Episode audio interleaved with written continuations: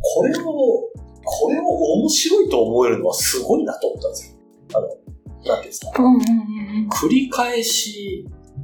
繰り返し読めねえと思って。うん。展開ないですからね。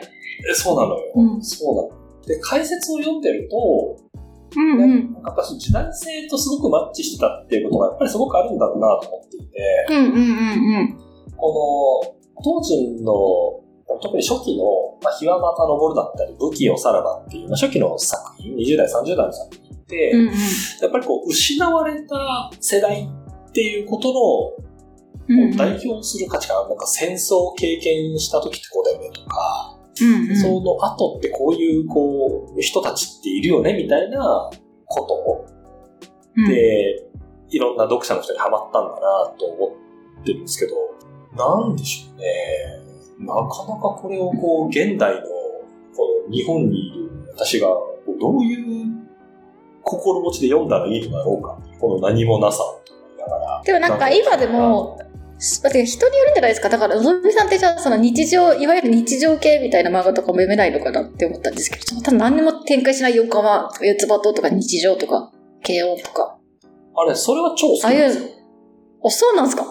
へ例ええば。瀬戸、瀬戸内海とか、あ、うんうんうん。あれも、まあ、ザ日常系じゃないですか。全然こう、場所うもん変わらうんなういん。し。何も起きない。うそうそう。あれはすごい好きなんですよ。ん。へえ。なんだろう。なんか、この本読んだ時の日常、日常系っちゅうのかななんか、なんでしょうね。なんでしょうね。い、い、いける日常系といけない日常系があるのかうな、んうん。でも自分との距離感かもしれないですね。その今の時代に書かれてる日常系は自分のまあ日常でもあるから、わかるけど。そうなんね、か本当にこいつらどこから金出てきてるんだよって感じでダラダラ酒飲んで。超わかみたいなる。超わかる。うん。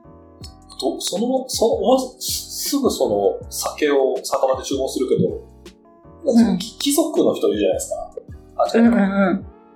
そう、なんとか今日みたいなのありますよね。はい。あ、そうそうそう。こううんなんかこの、勲章をさ、みたいな話をする人。うん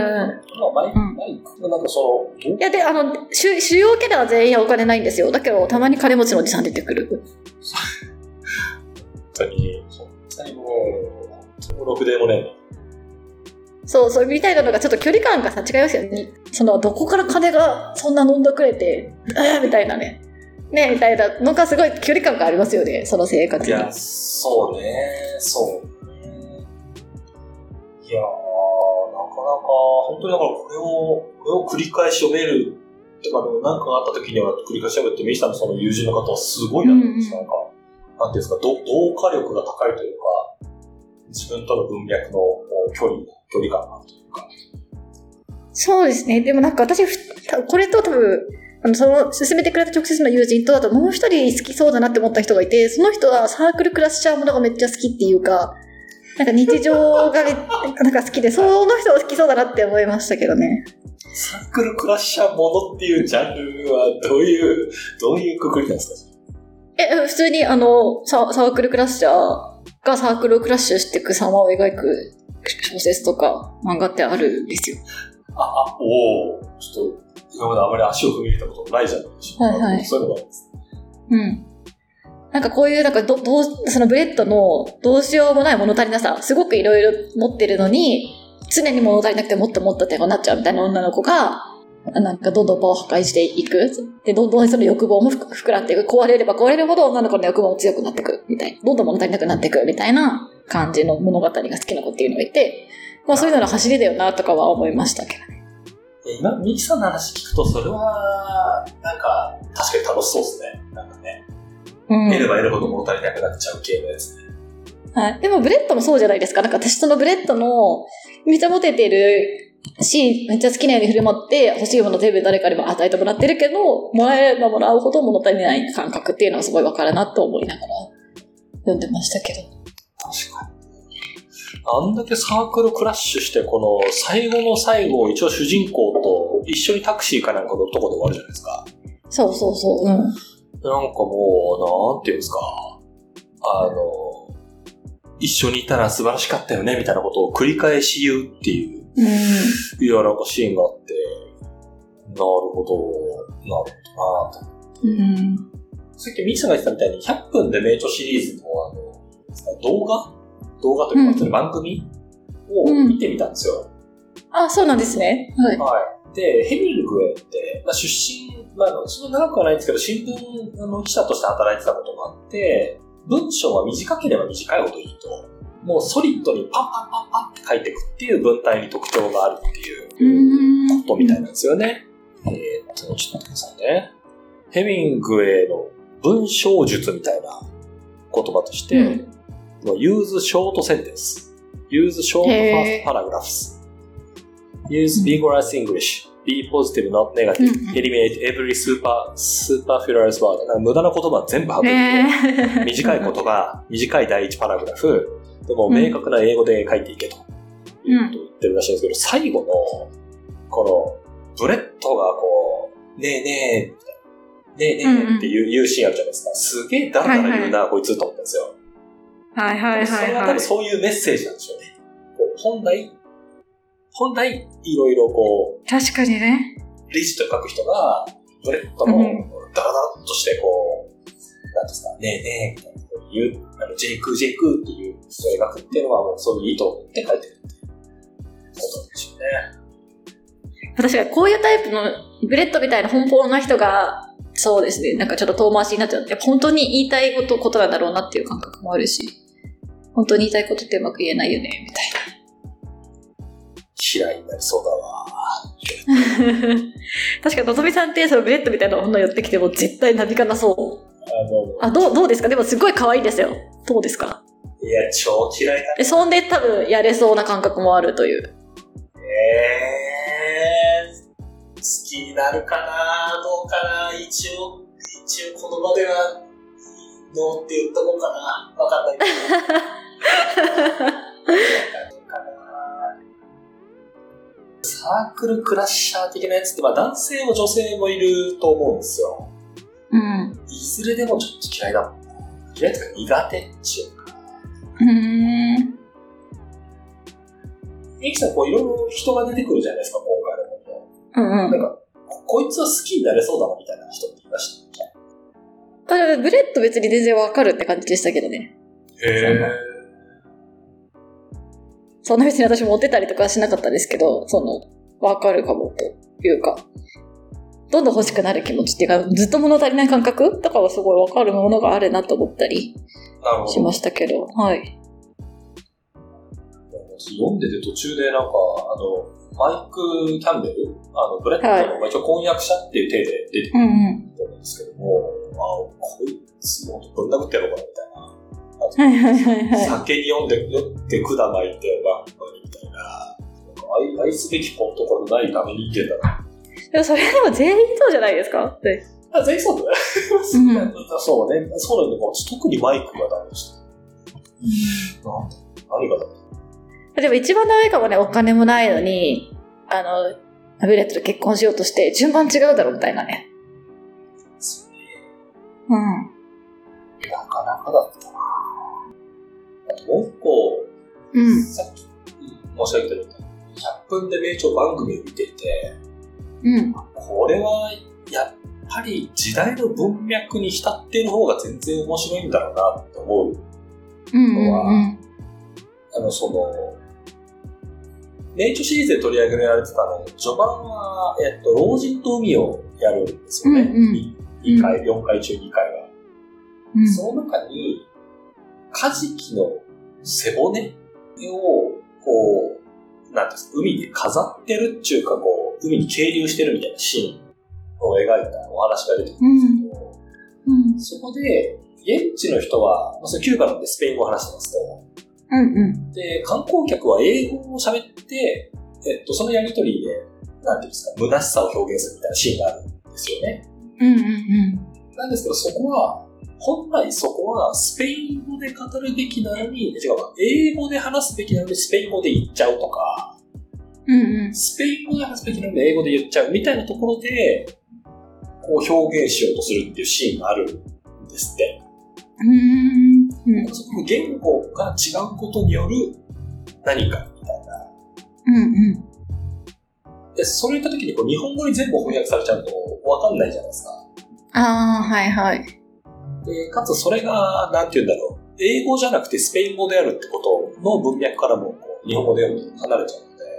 うん。ななるほどなっていう。その文脈が浸ってると多分もっと楽しいんだろうな。ああ、確かにな。老人とみの、この主人公の老人うん。で、ジョーディ・マジオっていう野球選手の話をすごいするんですね。うん、で名選手なんですけど、うん。うん。名選手だから扱うっていうふうにこっちは読んじゃうけど、ジョーディ・マジオって、もともと漁師だか魚屋だかの生まれらしいんですよ。そういうことまで理解ができてると、やっぱり魚を扱う人の文脈の中での著名になった旗を立てたジョーディ・マジオって話なんだってことがわかるんですけど、今のこう現代の我々だとジョーディ・マジオ、ああ、野球の有名な人ね、以上みたいになっちゃうじゃないですか。うん、うん。当時の人は分かったはずなんですよね。あ、魚屋のあの人ね。うんああの、あ、大谷君って、そう、東北の人だよね、みたいなのと同じように。100年後の人って、いや、大谷翔平ってすごい野球選手がいたんだね、みたいなそれと、なんていうんですか、例えば東日本大震災の時に結びつく。100年後の人は、はいはいはい今までなんか出会ったりするじゃないですか。うんうんまあ、本当に100年前に読んでたら、もっともっと楽しい、いい、いい小説を書く人なんだろうな、っていうのは、あの、ヘミングという人がですから、うんうんうんはうん思ういんながら読んでたんですね。そうですねでもこのフェミングウェイの「日山田昇」を好きって言ってる人が一定数いる中でそんな背景とか理解して好きって言ってんのかなどうなんですかねあの全然、現代読んで面白いっていう人の気持ちが正直私は全然わかんないですよ。なんかそのググったりとかしてると結構一定数ヘミングウェイの中ではこれが一番好きって言ってる人がいてうん。聞いてみたいですね。でもこういうこのダラダラした感じ自体が癒しっていう人はいるのかなとはちょっと思いますけどねうん、なるほどね。なるほど。うん刺激的じゃないっていうことがうん。7、8年前に、あのうん東京の増上寺でやってる、天皇を見に行ったんですよ。あだから能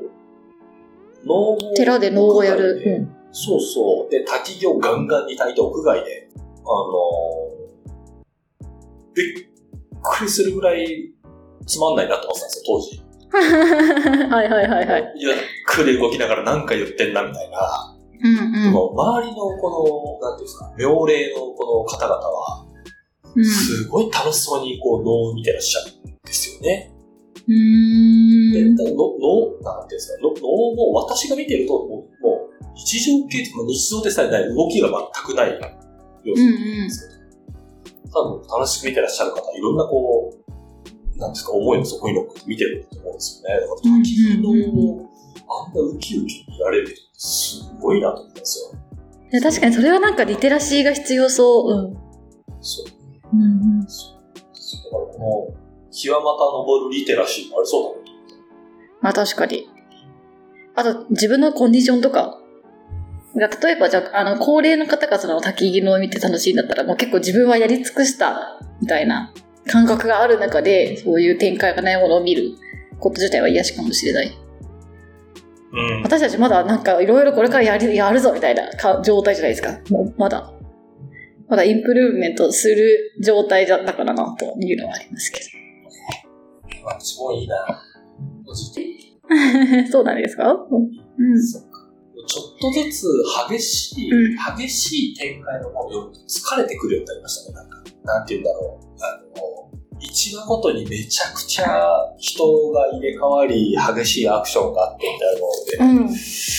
あの頃は見れていたのに、もう今となってはもうちょっとばったりして、したいですね。はははあ私まだまだ刺激が展開があるものが好きですねですか。元気ですね。そうですね結構物語ってコンフリクトが物語っていうかそのエンターテインメントみたいなものってさコンフリクトが起きないと先に進まない誰かと誰かが問題が起きないと前に進まないのかなみたいな感覚が若干あったんですけどでもそ別にこの小説だって何も問題、まあ、起きない、まあ、ブレッドのことが好きとか好きじゃないぐらいのどうでもいい問題しか起きないし、なんかそれでもなんかエンターテインメントとして成立して長く愛されてるとかいうことに改めて気づいたっていうか、なんかそりゃそうだよな、みたいな。なんかこう問題が起きて展開がしないとエンターテインメントに成り立たないって思ってたけどそんなことないとかなっていうことをその構造に改めて気づくような感読後感がありましたね普通になってボードゲームとかってうんたた戦う系のボードゲームもあるけどチチームでみんなで同じゴール目指して達成してそれでめっちゃ楽しいみたいなコンテンツじゃないですかもうあるじゃないですか、うんそうなんかだからやっぱエンターテインメントのあり方として別に展開がしないっていうこと、別に全然問題ないなっていうことを改めて感じた小説でした。なるほど。ねなるほど。この展開、なんですか、目に見える展開がないっていうことそもそもが、ね、こういう時代の小説なのかもしれないですね。まあ、せん前言ったかもしれないですけど、あの、高校の世界史の、うんなんつうの、先生がすごいいい人で、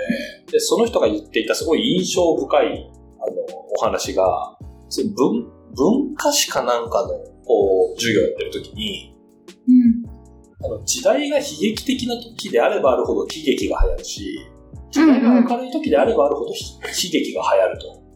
うんうん。だから文化史を追っていくっていうのは、時代のこう、なんですか、逆数を取っていくっていうことと、もうほぼ同じであうるん。うんと、うん。彼は言って言いましたと。なんか時代が厳しくなればなるほど、芸術も明るくなったりするし、うん。現実が、え、こんな、こんなことまで起きるのってなると、まあ、写実的なものが、あの反作用的に流行ったりする。うんうんなるほどなと思って聞いてて、すごくそれは印象に残ったんですけども、うん。なんかせ戦争でガツンとあったの、これ1927年で第一次世界大戦終わって、うまあちょっとまだごたごたしてる時じゃないですか、うん社会情勢もね。っていう時になると、ちょっとこう落ち着くっていうものが、またちょっと台頭してきてっていう、うんうたんだその、こうういうのの中でやっぱり社会があるかもしれないですね。なるほどね。